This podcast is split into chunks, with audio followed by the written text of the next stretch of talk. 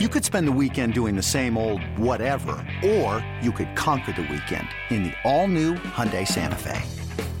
Visit HyundaiUSA.com for more details. Hyundai, there's joy in every journey. eBay Motors is here for the ride. Remember when you first saw the potential? And then through some elbow grease, fresh installs, and a whole lot of love, you transformed 100,000 miles and a body full of rust into a drive that's all your own. Look to your left. Look to your right. It's official. No one's got a ride like this.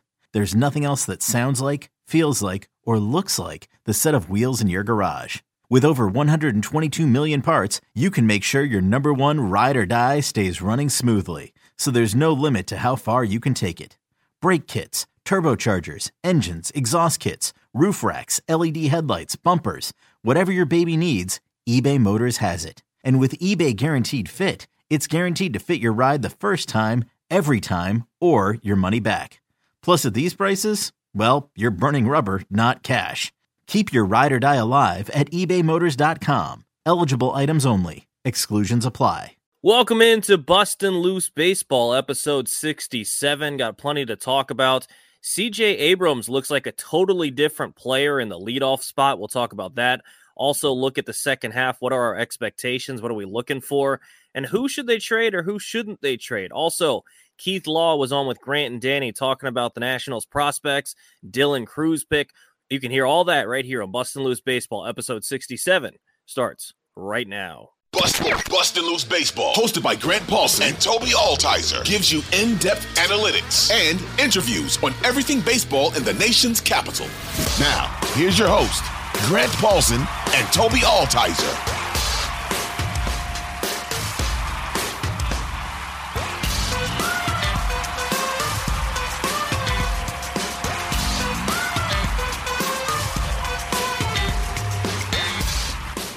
Bustin' Loose Baseball, episode 67. Tobi Altizer with you here alongside Grant Paulsen.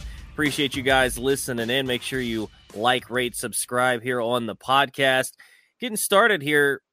Okay, series coming out of the break, Grant. They got one win. You'd like to see them win some more games, but you felt like they had a chance since they're on the road. It's crazy that their home road splits are so different, but uh, wasn't great series out in St. Louis, though. No, it was not. I mean, you're looking for two out of three against a team that oddly has about the same record as the Nationals do, right? Because to your point, when you're on the road, the expectations go up, and especially after you get the first game seven to five, like they did on Friday night. Now you got two games on Saturday and Sunday. You just got to find a way to win one of them, and you steal a series.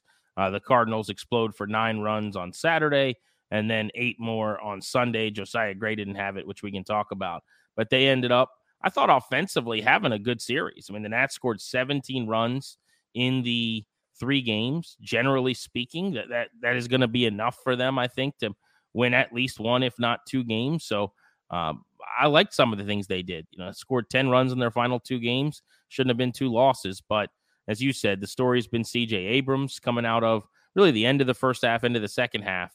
And now they got to dial some starting pitching back in. Yeah, they go out to Chicago now, the friendly confines. Hopefully, they can get in a series without a rain delay. We'll see if they can do that. But so far with CJ Abrams, six games in that leadoff spot, he's had 27 plate appearances. He's had 12 hits, two walks, eight runs scored, a double, a triple, a homer, two RBIs, five stolen bags. That's a 480 average, 500 on base, 720 slug, a 1220 OPS this guy's looked like a totally different hitter, Grant, when he's been at the plate in that leadoff spot. I like the fact that his approach is going the other way, taking what's given to him. He's got a at bat against Jordan Hicks. How I don't know how anyone gets a hit off this guy with how hard he throws and the movement he gets. And he just shoots one into left field, no problem. That's the kind of approach you like to see out of CJ. Yeah, this has been a blast to watch here. This is the hottest stretch he's ever had as a national, and it's not close. If you look at his last six games uh, in order. So I'm going to go from six games ago against the Rangers until this last game. He went one for three, two for four, three for five, two for five, two for four, and two for four. So that's five consecutive multi hit games. That's a six game hitting streak for him. And as you mentioned, he had a stretch where he stole a base in five straight games. From the final four games of the first half to the first game of the second half, he stole two, one, one, one, and two bases in succession. So you kind of tally all that up here, coinciding almost directly with him becoming a leadoff batter. It's almost like the mentality has changed. His aggressiveness has been elevated. 12 for 29 at the plate. That is a 414 batting average in his last seven games. An OPS over those seven games, not only over a thousand, but over 1050. Uh, his last 15 games, which is a decent sample. It's you know 55 at bats, a 364 average with again an OPS right around 1000. And then if you extrapolate things out over 30 games, so this is essentially a sixth of a baseball season, right? Like over 100 at bats between a fifth and a sixth of the year. He's hitting 285, and his OPS in that time has been right around 770, which is you know about 50 points above league, average. So there are some really encouraging signs for CJ Abrams here. If you look year to year, and I know last year was not good, so this is more an indictment on how bad offensively things were last year. You know, his OPS is up 100 points from a season ago, but everything's up. His on base, his slug. Uh, last year he hit about 240. Right now he's hitting 255. That there is obvious growth here, and it's encouraging. Like this is what this year is about. I'm really excited about it.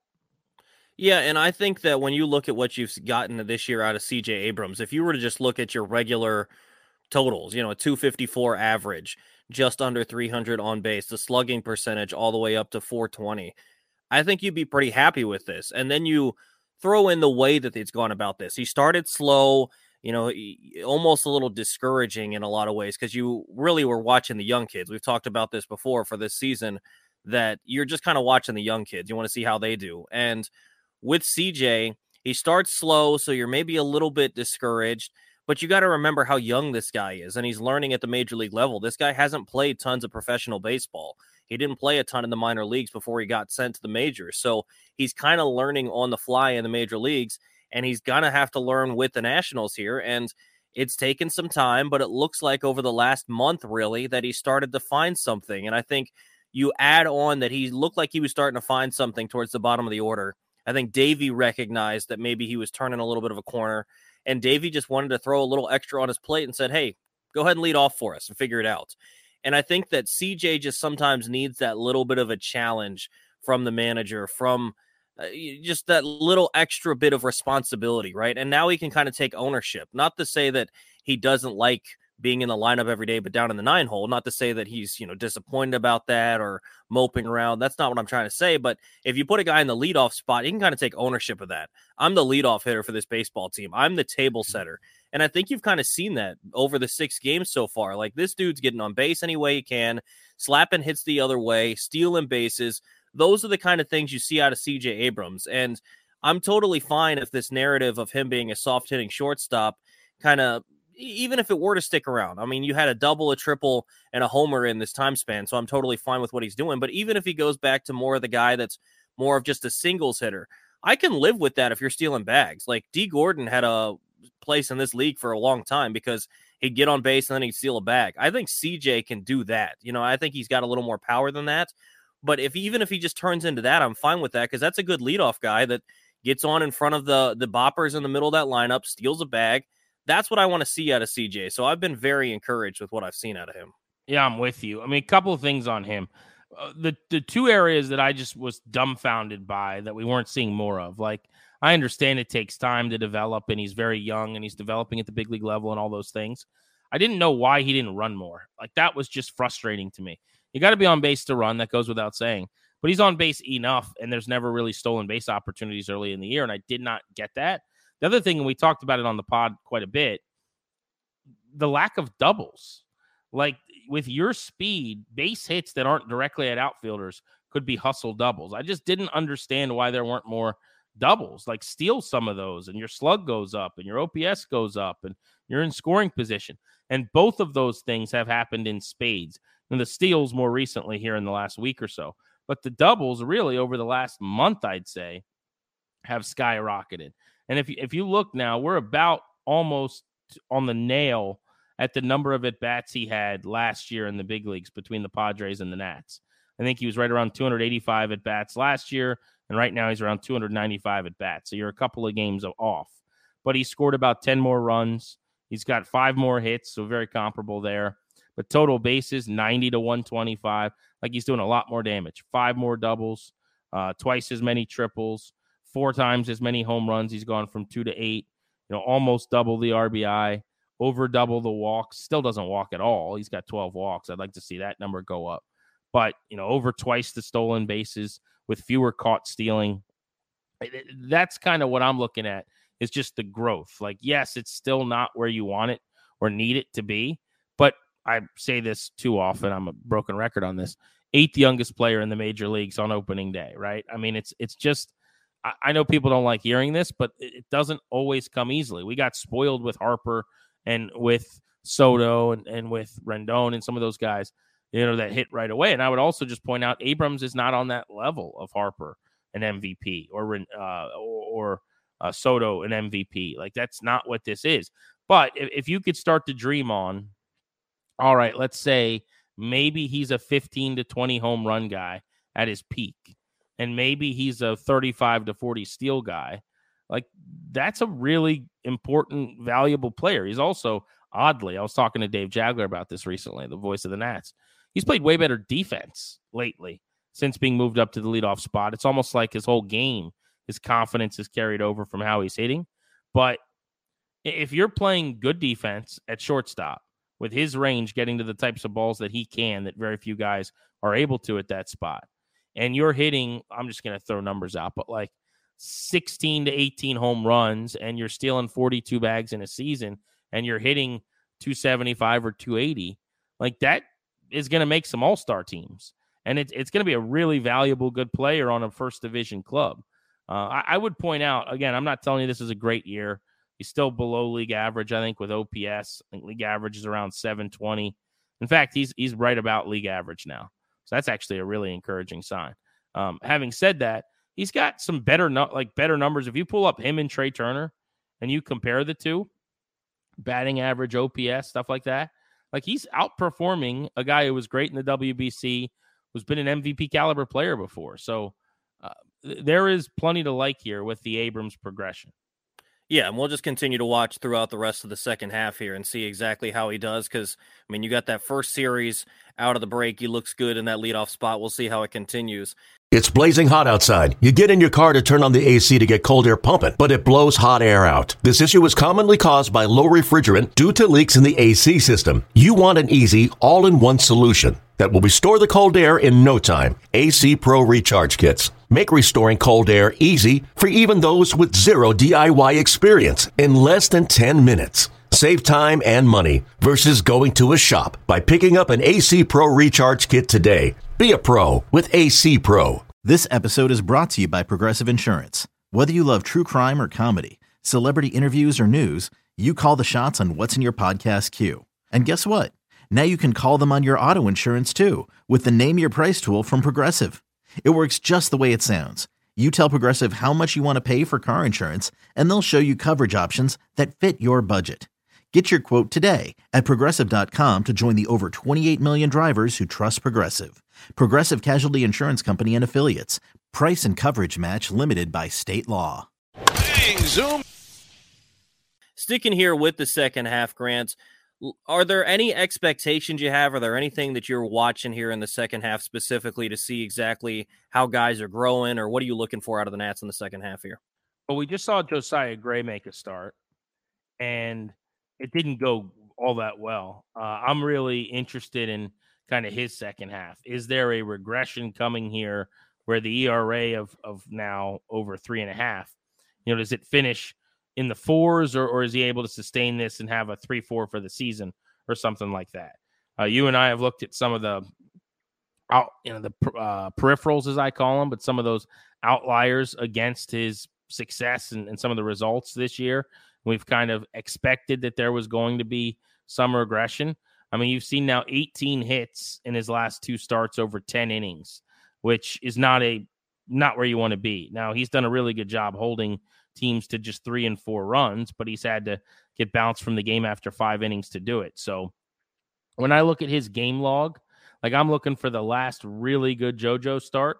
He had one against Philly where he went six innings, one run, eight strikeouts at the end of June, three starts ago. Other than that, I like the seven inning four run outing he had against Houston, but it's not a quality start. So if you're looking for a quality start, you got to go back to May 16th. Uh, seven innings of one earned run ball with five strikeouts at the Marlins. And that was back to back quality starts. But since then, he's pitched right around 10 times. And I think he has two quality starts, which is six or more innings, three or fewer runs uh, by definition. So I, I just want to see, you know, the second half for him, you know, how he locks it in, what becomes of him, his season. We saw him go the distance last year, so it's not like he's doing it for the first time, but it's still a grind. He didn't get to take the All Star break off like he typically does for a young player. That can sometimes lead to, you know, a little more fatigue into August and September. Um, he's still 25 and kind of building up the strength and learning how to figure out how to navigate 162. And I guess by, by that token, I would also throw Mackenzie Gore into the conversation. Your boy. I mean, Mackenzie Gore uh, is, I think, the highest ceiling starter that they have, but he's hit the skids here, right? I mean, uh, we saw uh, him go two and two thirds, six hits, seven runs against the Phillies last time. Then he pitched against the Reds and the rain came. So he's had a nice little break. I mean, that was 11 days ago and he hasn't thrown as of right now since since a four out uh, performance where the, the rain came. But uh, I want to see how he finishes the year. You know, this is the first time now as a 24 year old because he got hurt last year and kind of got shut down. He's already surpassed last year's start total, last year's innings total. Uh, how do they use him? How many innings? How many pitches are they giving him down the stretch? So I guess uh, I'm back where I started the year, Tobe. You know, I, I cared about those two pitchers almost more than anything. And if you're asking me in the second half, like what my eye is on, it's Abrams Ruiz offensively, and it's Gore and, and Gray uh, from a pitching standpoint. Yeah, and if we look at some of Gray's numbers, I'll get to Gore in just a second, but a 503 ERA last year to a 359 this year. But if we're looking at the expected ERA, a 425 last year and a 451 this year. So, to your point about some of these peripherals, it doesn't baseball savant and statcast does not like so far what josiah gray has done this season and so we'll see in this second half i talked about this a little bit uh, the other day so i'll pull up some of these numbers they're not current these are as of before the the last start but his ground ball rate was up 9% his barrel rate was down 3% his launch angle was down 6 degrees we talked about his pitch mix being different this year so we'll see if josiah gray can continue i guess you would say good luck this year and continue to go out there and produce results on the baseball f- field that don't necessarily show up in StatCast. I'm interested to see that though, because this is a guy that was your all star. He was your team leader and, the guy that represented you out in Seattle. Is he able to continue that? And he he's battled. Like you said, it's been a while since we've seen a dominant JoJo outing, but I don't know if I see JoJo ever being a dominant starter. That's why he's kind of a fun guy to root for. He's a bulldog. He goes out there and he fights hard for however many innings he can get to, you know, 100 pitches every time out and does his best. And you, you, see where he's at at the end of it. He tries to keep the team in the ball games. He's done that this year for the most part. So I think with Josiah Gray, that's a great point that let's see if he can continue having the year that he's had. And then on to Mackenzie Gore. You talked about his innings. He's already at 89 and two thirds innings pitched. And we talked about this during the rain delay when he had to get taken out it might have been a blessing in disguise because his most innings he's ever thrown in a season in professional baseball was 101 in 2019. And so, I mean, if he goes and finishes that out and you're sitting at what 93 innings, somewhere around there, and you're already one or two starts away from him getting to that threshold. So it'll be interesting to see how exactly they manage him in the second half. Do they skip some starts? You've already seen that they are not going to pitch him in the first three uh, the f- first series of this second half. So they're trying to save him some innings. How are they going to manage him down the stretch? And I'm interested to see, too, now that he's had that extended break. We saw Jake Irvin have a skip start, basically have 10 days off, and he came back a totally different pitcher, and he was better, way better afterwards. Can Mackenzie Gore have that same sort of thing? Because what we've seen so far in Mackenzie Gore has been encouraging. He's ninth in the league in terms of a minimum of 80 innings pitched in Ks per nine. So he's striking out a lot of guys, 108 strikeouts. The problem, the flip side, if you're doing minimum 80 innings pitched, seventh worst in walks per nine. This guy is walking a lot of guys. So 108 strikeouts, but 39 walks. a 442 ERA. I think you're pretty happy with that. If you didn't know the context of the season, that's, you know, for most of the year, he's been spending it in the threes. The problem is the 146 whip. That's really the problem. You need to get that down, continue to, you know, dial in on the strike zone and improve. But I think what we've seen from Gore so far this season has to be encouraging. And I think it's going to be interesting to see how they manage him. But if we're going to go to the bat side, well, I agree. On, before you move on, I, sure. I want to touch on a couple things. So the first thing, huge point and a good point on Gore and the walks. I would just add a little color to say I do think he's improved as the year's gone on right? So that walk rate is what it is. I mean, it's real, but I think it reflects. He had 16 walks, just as an example, in April. He had 12 in May. He had eight in June. So you're noticing the staircase going down here. July, obviously, he only pitched the one uh, inning, uh, the one outing, and he got shelled two and two thirds. Uh, but he did walk three. That was not not good at all. So his walk rate is terrible in the month of July uh, if you look at it. But I do think early in the year, more of an issue with the walks. Hopefully it sustains and he continues to, to do some good things. You mentioned something with Gray that I wanted to hit on as well, which is I, I think it's important to note like when he was acquired, I don't remember how I felt exactly about what he could be. I I, I don't think I've ever expected him to be an ace or, or maybe I thought a number two possibly as like a frontline guy because he was a pretty high end prospect with the Dodgers. But really, since I've been watching him closely, I think a number three is kind of where you hope he ends up. And he's basically, to your point, when you say he's probably not going to be dominant, like he's looked more like a back end guy, uh, mostly like a fourth starter this year, kind of. Um, now he just made an All Star team and he went three up, three down against three Rangers in the All Star game, and that was really cool. Uh, I'm not belittling Josiah Gray. I mean, he's probably my favorite player on the team. If I was going to buy a jersey of someone, it would be him. I, I really love the guy. Uh, having said that, I think there's still like you might be right, or you're definitely right that he's probably not the ace of the staff ultimately when they're winning the division. Again, I think there's more ceiling though than what we've seen. Like the best version of him is that stretch he had for nine starts early in the year, where his ERA was a little over two, and he was awesome. And I think that's why he became an all star and and that's better than what we've seen here recently. So whereas he's mostly pitched maybe like a four-ish type starter, I think he probably could settle in as like a three. Now they may not need him to, right? Depending on what happens. If they sign a horse and an ace, and and Gore is their two, and Cavalli's their three, and Gray's their four. I mean, it d- doesn't really matter how you slot these guys in by definition. I, I guess my point is, I, I do think there's a little more ceiling for him still to be a mid rotation starter. Yeah, one hundred percent. I think he's still trying to find that perfect mix of pitches for himself right now. He's he's down on the four seamer almost sixteen percent this season, so he's taken a lot of that out of it because last year that was one of the worst pitches in baseball. He's throwing the slider more. I think he's just got to find that perfect mix. Him and Hickey are going to continue working on that. You mean you've seen him work on a cutter, you've seen him work on a sweeper, all types of different things. I think once they find what exactly works for him, then you'll see him really take that step forward uh, once again. So going to the bat side of things, you mentioned CJ and those guys. We're obviously going to continue to look at the young guys, but if we're looking at some of the veterans, the guy I'm interested to see is Joey Meneses. Can he continue to hit the ball out of the ballpark? Can he continue to drive the baseball? Because this is a guy that honestly I was thinking he could be a trade ship at the deadline going into the season. Because if this guy were to continue to hit the ball like he was, he would have been the power in this lineup. He would have been your middle of the order bat. But then someone would have probably liked to have him if he was going to continue to hit like that, and he hasn't. So can he find it again? He did in that Texas series, but can he continue to hit the ball out of the ballpark? Because I think if he does that, we saw him do it all of last year when he came up for the Nationals, and I know that's a short sample size.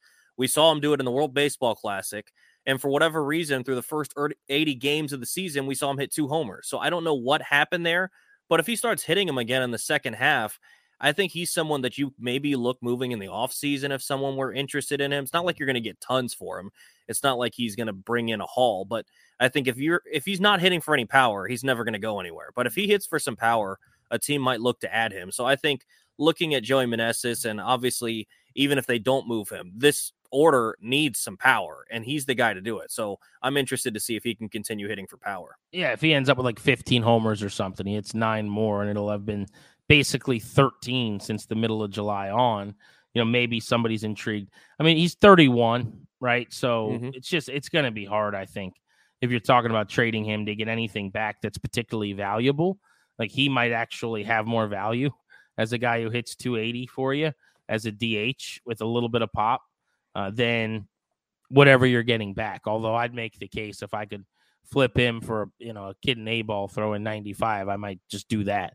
Um, take a lottery ticket over you know an aging uh, guy that I got as a minor league free agent, you know, on the waiver wire.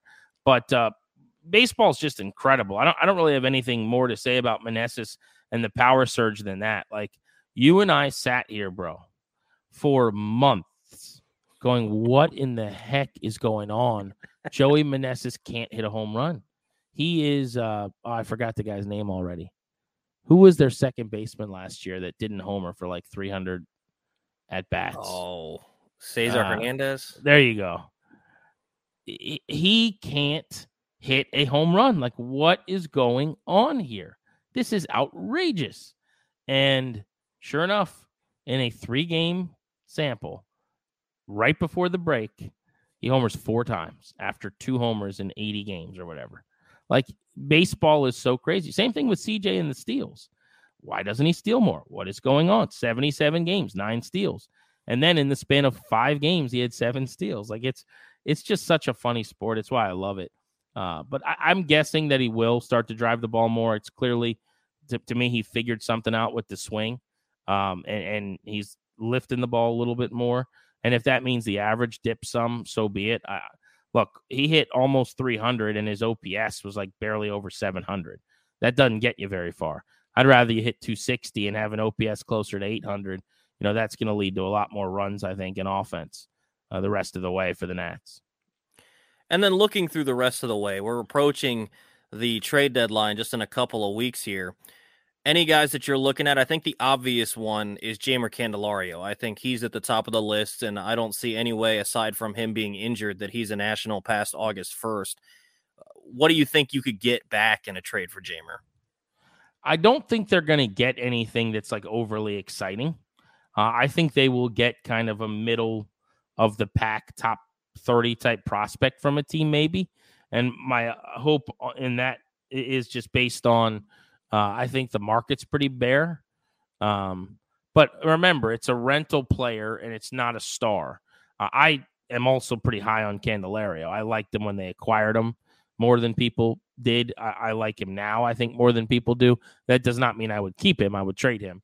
But I think he's a good defensive third baseman who's, I think he's awesome in the clubhouse. He's incredibly valuable as a leader. When, when I sit in what I call the good seats, occasionally I'll get some good seats and I'll you know go down by the field and the way he interacts in the on deck circle with guys in the dugout or you know, the way he grabs Luis Garcia as he's walking to the plate or whatever and has a quick conversation with him. Like that stuff all adds up and matters. And he's been really, really good for them. And he'll be really good for whatever team brings him in. You know, I could see it being somebody's like, depending on how good the system is, like 17th or 18th or 20th prospect or something. You know, maybe they go quantity if that's a strategy. You could go with like two players or three players that are unranked prospects, you know, that are really, really low down the not only the rankings, but the the pipeline. Like I said, where you just take, you know, you flip Jeimer Candelario for a couple of pitchers that are teenagers. And if you want to trust in I don't even want to say your development staff, but trust in the fact that you can kind of accidentally stub your toe into one of those guys becoming something, that's not a bad philosophy either. But I think they have to trade him. I would trade him. My question is, would you trade Hunter Harvey? Uh, he's got two years of control left. He's turned himself into a really nice back end reliever, throwing 100 for them. He's been their de facto closer here recently. Uh, he blew some saves early on, and I know people got down on him, but he's really young in the role at 28 years old and doesn't have a lot of experience. And you know, he's a career ERA in the twos. This year, his whip is under one. He's actually been fantastic. Like I think they might be able to get something decent for him with two years of control. Uh, that might be the, their best return, perhaps, if someone really likes his arm. Yeah, I think the only thing with him is now watching what's going on with his arm here, whatever that is, the injury concerns from before, and now there's some concern now That's with fair. the MRI and everything. So we'll see what happens with that. But you know, just saying if he were healthy, I agree with you. I think that he probably brings back the best return. I think with Lane Thomas, I don't think that he's getting moved, but looking back at the the relievers, my thought process on trading relievers is if you can get anything for any of them, just trade them. Now, I don't say that I want them to just move guys for the heck of it. Like, you know, we're talking about Jeimer maybe bringing back a couple of unranked prospects. I'm not trading Hunter Harvey for that. I'm not trading Kyle Finnegan for that. But if teams are willing to give you something, go ahead, move them because maybe Harvey could be the exception, but I don't look at these guys as being help when this team is legitimately good again. You know, I I don't even if say Harvey were under contract for the next 5 years. I don't know that I see Harvey being the closer. Maybe he's a seventh inning guy, so maybe you could say that he's still valuable in that case Right. when this team is competing. But is Harvey really your closer when you're competing again and for a playoff run? I don't know that he is. So I don't mind moving any of these guys. If one of them looked like that and he was under control for the next couple of years, I would have a little bit of a different approach. But my thought process is you got to find relievers at some point that can help you down the road. I mean, they have a couple of them that can help you this year in terms of Edwards and Finnegan and Harvey. Those are the only guys they seem to really trust, and rightfully so. But I, I, I would be fine moving any of those guys and almost all of them. Honestly, it would stink to watch this team without those guys because. I mean, who are you throwing out there? Jordan Weems is now your closer, I think, would be something of that sort. So it would be a tough watch for Nationals fans. But if you could get some guys back and teams really want those guys, I mean, with this new playoff system, there's not a whole lot of clear sellers. The Nationals are a clear seller, and there's going to be a lot of buyers. And so, you know, maybe we're thinking that you're not going to get a whole lot for some of these guys, but when four and five teams want these guys, it drives the price up a little bit. So we'll see. I'm not saying that they're going to get anything crazy back for these guys, but I don't hate moving on from any of them. The the the one guy that I would say that we heard talked linked to, to trade rumors before, but not anymore really. Lane Thomas. Yeah. We we've had this discussion a little bit before, Grant, but I'm not moving that guy. I think that he actually can be at worst your fourth outfielder going forward in a couple of seasons. But even if he sticks at this sort of level, he can be an everyday right fielder with Wood and Crews coming up in the next couple of years. I would hold on to him unless you get something crazy back in return. So I'll get to Lane Thomas in a second. The update, uh, just so people have it on Harvey, is that he felt soreness in his right triceps. Uh, that was after the Saturday game that he played this weekend, having an MRI. This was, I think, as of yesterday, and the they thought that they were going to be putting him on the 15 day injured list. So my hope is both from either staying with the Nats or being traded. Know, you've got time theoretically where he could get a you know 15 day refresher, recharge the batteries. I mean, guys have gotten traded before when they're on the injured list if teams feel like it's not a serious thing. Uh, having said that, it's still possible. I guess you could move him, but yeah, that, that is a, a complicating factor to your point. Uh, with Davey yesterday saying it's more than likely that he'll go to the shelf uh, if he's headed to the 15 day injured list. Um, they're being cautious. I mean, that, and that was something that And they should uh, be. Davey said. I'd rather be very careful, very cautious with him. So I guess I'm not thinking of it as a serious injury that would prohibit them from trading him. But this is a guy who underwent Tommy John surgery in 2016 and has had all kinds of health things going on throughout his career. So, uh, to your point, you know, A, you got to be cautious, and B, it could hinder their chances of moving him. But there's enough time on the calendar that if they wanted to, you know, put him on the shelf briefly here for 10, 15 days, they'd be able to do that. Um, and uh, we'll see. We'll see what happens there. Uh, on Lane, I think you're right. I think you just have to be blown away. Um, I would. I'm more likely to to trade him. I'd say than the, the average Nats fan is. I'm pretty cold blooded with with this rebuild. Like, uh, if if you are able to get me something back that helps me in a year or two, I'm doing that. Now that the point could be that he could help you in a year or two. Uh, I'm not. Is this what Lane Thomas is every year? Right. I, I think this could be his career year, and so I like selling high. No different than when you're moving out of your house. Um, that said, uh, you're right. I mean, he's played so well. He's got enough control now. You could trade him this offseason, still as an example, uh, with control left and get something back. I don't think you have to move him unless someone really makes you move him. So this is not a hey, we'll give you, you know, our Riley Adams or or Mason Thompson or you know some of the moves they've made at the deadline. Like no chance. This is I want something young and controllable that helps me, you know, in the, the minor league level that I think is a good prospect that I'm going to add to my system. My guess is you know, that they don't get that offer and he sticks with them. Any other guys that you think that maybe could get moved? I know we talked about maybe Ildemaro Vargas. We've heard him thrown out there. I don't know that there's any other guys though. Yeah, uh, I think Vargas could get traded and should get traded. I mean, honestly, he he's valuable. He can play a lot of positions defensively. He never strikes out. He puts the ball in play. He comes up with some big swings. Like he's not a starter on a, on a team that's making the playoffs, but I think he could be a really nice bench bat. I would absolutely be interested in bringing a guy like that in if I needed someone off the bench who could play, particularly a premium position up the middle defensively uh, at shortstop. Um, so I, I, think he will get traded, and I think people might be a little surprised by that. Um, I would look to move Finnegan and Edwards. Uh, you know, last year they kind of showed us what they think when they didn't trade either of those guys, and specifically Edwards. Um, so I would do it differently than them. But if I had to guess, I think Candelario goes.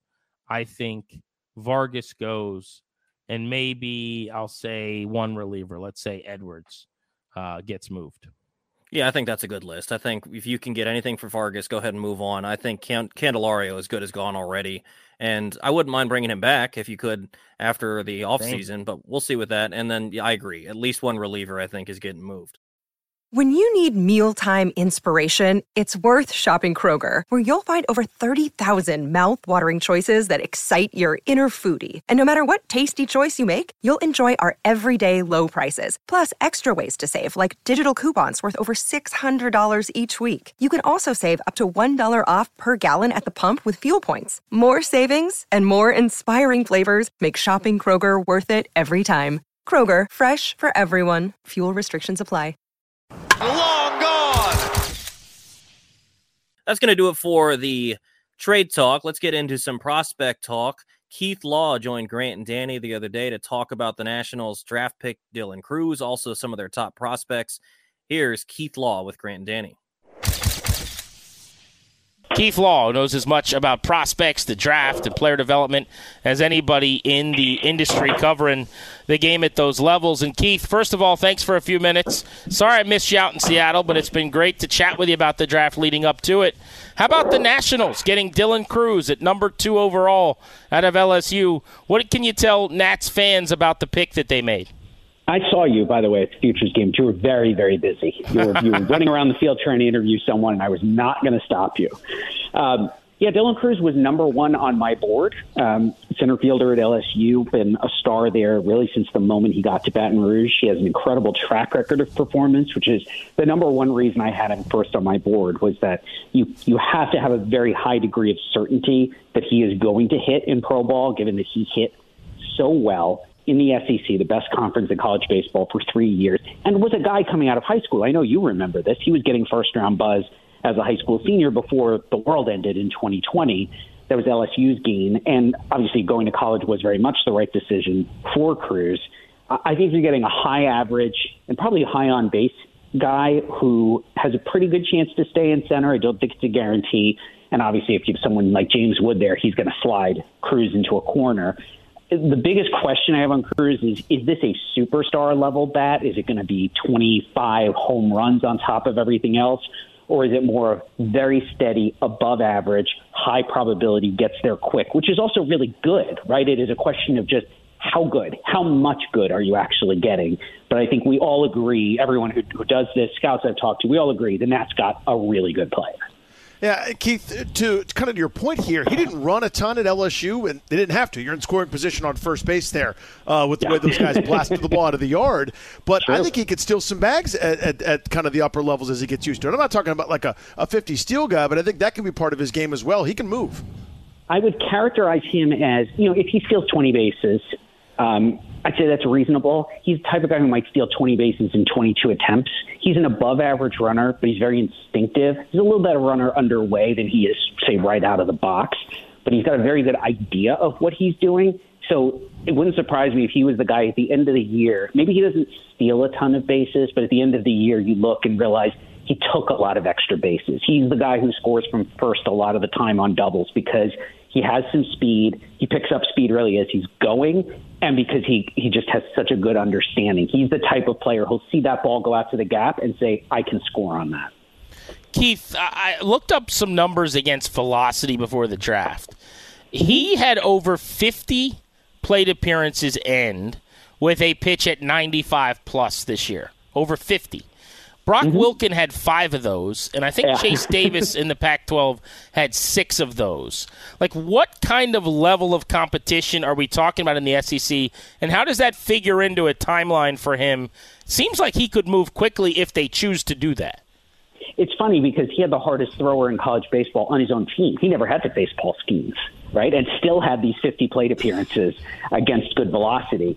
I actually think your point is very, very valid that it is an indicator that he should move quickly to double A. I, somebody asked me in a Q&A I did on The Athletic yesterday, where do I think Crews goes first? Would not surprise me at all if once he signs, um, which we're less than two weeks from the signing deadline, he goes to Fredericksburg for two weeks or so, and then comes here to Wilmington for two weeks or so. Give them a home stand with each of the affiliates. Obviously, makes them happy, gives them something they can sell. Try to get folks to the ballpark. And then the whole idea is have him start next year in double A. That is certainly where I would want to start him from a developmental standpoint. Even though selfishly, I would love for him to spend three months in Wilmington next year so I can just go watch him all the time. Keith All the Athletic with us here on G&D. What'd you make of the Nationals draft in general, Keith? Obviously, your headline is going to be Dylan Crews at two. Number one for a lot of people. You don't complain about that. That's you put that in your back pocket. The rest of the way, though, what were your thoughts? It's really a three person draft. And I'm not saying that as a criticism. This is a strategy. And I think the Nationals could walk out and say, we got three of the three, three first round caliber guys. Um, in the third round, so they had the first pick of day two. So they essentially had all of uh, Sunday night, a little bit of Monday morning to try to figure out what to do with their remaining picks in their remaining pool. They went with Travis Sykora, who was one of the top high school pitching prospects in the entire draft class. Uh, I know personally some scouts who thought he was the top high school pitching prospect in the class. He's been up to 100. He's got a really good pitch, really uh, viable out pitch in his splitter. He's built right. He is, I think, six six or so, and are kind of already built like a workhorse starter. He's risky because he's a high school pitcher, and they are just risky as a class. But taking that guy in the third round rather than the first round, I will do that all day long. And in between, they took Yohandy Morales, who I thought was great value. A lot of people were talking about him as a top 30, top 20 pick for much of the spring. It's a great swing. He's got a pretty good body. He has not really translated that into, say, athleticism. You're not seeing great defense, but you've got a lot to work with. And I think anytime you can get a guy in the second round who was getting first round buzz for much of the spring, it indicates to you that there's something there. People saw value there. And it's something for player development. It's a, it's a project for player development, but that there are a lot of tools to work with. Keith Law of The Athletic joining us on Grant and Danny. Uh, James Wood, you've seen him a bunch this year. He was at Wilmington. He's now mm-hmm. at Double A at Harrisburg, where he's shown a ton of power. It's been challenged more as you'd expect, and the average has come down some. How close is he? I don't think he's close offensively. I think defensively, you could put him in the majors tomorrow and he'd be fine. I mean, he is the best center fielder in the system. Uh, and, you know, as I was saying, Dylan Crews, if, if Wood and Crews get to the big leagues at the same time, Wood's going to be the center fielder and Crews is going to end up being very good in a corner. Uh, Wood is six seven, and guys that tall do often have a lot of trouble making contact. They have trouble managing the strike zone. And Wood, I think, already had that anyway. He even showed some of that in high school, which is why he was the second rounder, not a first rounder. With all of his athletic gifts, he still slipped because people saw him strike out a lot in high school. And even when he was here, I saw a good bit of that. You can get him with fastballs up, and it's going to be, I, I'm sure he's aware of that. I know the Nats are aware of that. But when you're that tall, it is harder to close those holes in the strike zone. And I think that's going to slow his progress. I was fine with him going to double A. He needs to stay there for a while. Keith, big picture where is this mm-hmm. national system now? I mean, we, you know, now we know a couple of these names up the top. We're all salivating over Wood for everything that you, you know, the, the reason that you stated the upside there. Now we know Crews, But this system, not too long ago, was just bereft of any mm-hmm. upside, any talent, any reinforcements, and it kind of showed at the major league level. Where are they now, big picture? They've improved. I still think it's below the median in the majors because there's really not much depth there at all. But now you've got at least a half dozen guys you could be excited about on some level. Um, you know, we haven't even talked about Brady House, who just got here to Wilmington a couple of weeks ago. I'm a big believer in. It is huge exit velocities. I was kind of expecting him to be swinging out of his shorts a little bit more, and that's not the case. And so far, he's you know the contact is going to remain an issue for him, but he's kept it at least under enough control and show me enough of a sense of the strike zone that I'm optimistic that he'll be able to carry that going forward. Uh, and there are some other guys. Dylan Lile's off to a really good start. I think Jarlin Susana is probably a reliever, but it's a heck of an arm and the kind of guy you love to have in your system, whatever the prognosis is. Um, and you know you'll get Cade Cavalli back. He still counts as part of this farm system too. So I think there are plenty of reasons to be optimistic, but I have to be kind of a realist too. They they just you can't go more than six or seven deep in this system before you're looking at kind of some extra guys, and that is going to take a couple of years to really restock the the system as a whole. I find House really exciting. I, you know, you were at mm-hmm. the Futures game. You saw his BP and the power display he put on, which is pretty yep. special. But you even maybe more more importantly, I mean, what he's done at Wilmington, which is a terrible place to go hit, has yeah. really been eye opening. I'd seen him a ton at Fredericksburg, but I think I he's a guy in that system. I'd say that I like more today than I've liked at any point. Like the arrow is up. And that, that's saying something. I mean, this is a first round pick just outside of the top 10 a couple years ago. Yeah, but he missed almost all of last year. He was good when he played, but it was only did he even play two months worth of games? I don't think he did. Not and fully healthy, yeah.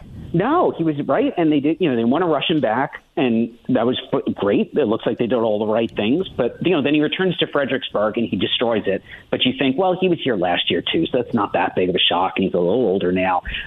But now he comes to Wilmington, you're starting to see, oh, that power is, I mean, this is everywhere power. Like you said, Wilmington that park's practically in the river. It is really hard to get the ball out. You don't see hitters make the park look small very often, and the Blue Rocks have had two of those this year because Wood would do that, and House does it even more.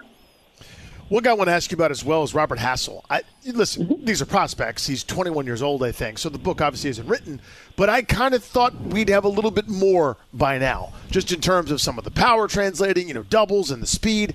It looks like he's starting to pick it up here a little bit uh, at, Double A. But what have you seen and what do you think?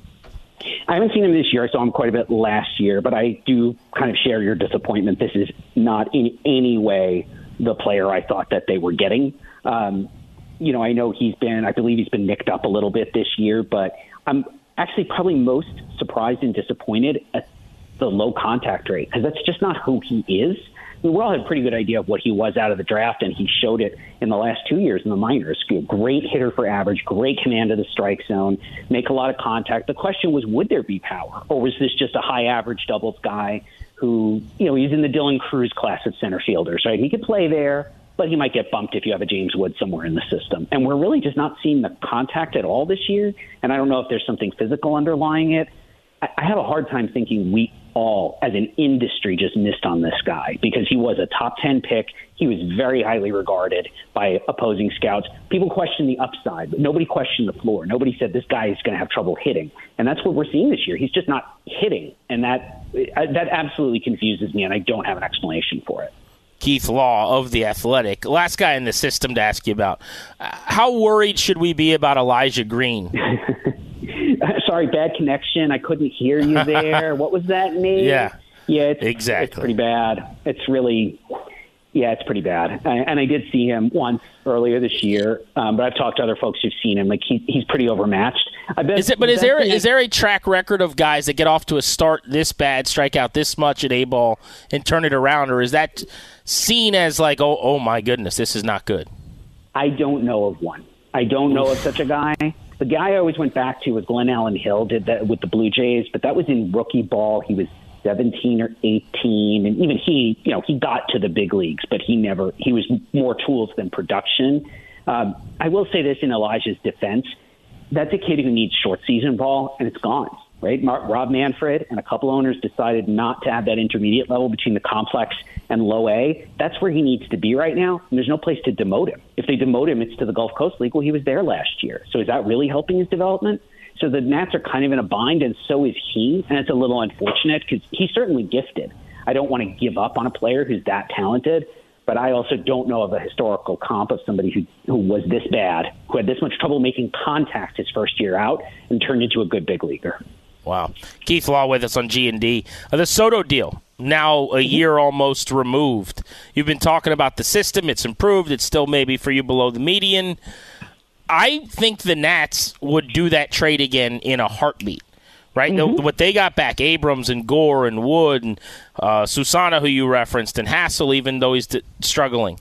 Uh, uh, uh, with all due respect to uh, the sixth member of the deal who's no longer in the organization, who was a veteran big leaguer, that's the mm-hmm. package mm-hmm. they got back. I don't know that the Padres would do the deal again. Maybe they would, but it, it, almost seems like without that deal, they would be in a way worse spot right now. Uh, I agree with you. I think the Nats would do it again. I think the Padres would do it again. I think they're very okay. happy that they have Soto. Um, you know, and they they had some surplus, and I can I I know the Padres they they liked the guys they gave up, but they could also tell you a little concern here, a little concern there. With each one of those prospects, it was we have someone else there that we feel better about, and that's fine. That's why you have all these prospects, why you stockpile prospects so that you can make a trade like this. But the Nats, I, I actually feel like four out of the five are are on track, uh, um, are trending in the right direction. Hassell is the one exception. You know, Abrams needs to get stronger, but I see underlying things in what he's done in the big leagues this year that I say he's got a chance to be good. It's just it's a matter of getting muscle on this poor kid. You've seen a lot of the good of Gore. It's been inconsistent, but you've seen the, the upside there. Wood obviously getting to double A as quickly as he did is a great, great sign. Susana is what he is. I think we knew at the time of the trades that, yeah, it's, it's crazy. It's up to 102 is he a starter, reliever? Who the heck knows? But you'll always take an arm like that as the fourth or fifth player in a deal. So I, I think the Nets did very well. I thought so at the time, and I still hold to that opinion. Keith, great to catch up with you, man. Have a great weekend. Yeah, my pleasure. You too. Appreciate Keith Law for joining Grant and Danny. Appreciate you guys for listening in. That's going to do it for Bustin' Loose Baseball episode 67. Any final thoughts, Grant? Yeah, a couple of things. Uh, number one, I'm looking forward to getting back to Nats Park because I missed the end of their homestand. Uh, going into the break, going out to Seattle, it feels like it's been forever since I've been to Nationals Park. Uh, so I'm uh, itching to get back out and see them. I know you were recently at Wrigley, where the boys are now. It's one of my favorite ballparks in America. I love everything about that ballpark, and uh, my favorite baseball experience ever as a fan was probably sitting at the rooftops uh, with all you can eat and all you can drink food and beverage uh, across the street from Wrigley. I hope they don't play one of my favorite songs in the ballpark, which is uh, "Go Cubs Go," uh, at all during this series. But uh, yeah, it's a great time, so it should be a fun finish to the road trip here. Yeah, one hundred percent. If you get a chance to go out to Wrigley, I mean, obviously you probably would have to plan for that if you're in the DC area, the DMV, but go out there sometime. It is fantastic. So enjoy watching the boys against the Cubs out at Wrigley. That's going to do it for Bustin' Loose Baseball episode 67. Appreciate you guys listening in. Make sure you like, rate, subscribe, leave a comment. We'll read those on the podcast going forward. For Grant Paulsen, I'm Tobi Altizer saying thanks for listening. We'll talk to you later.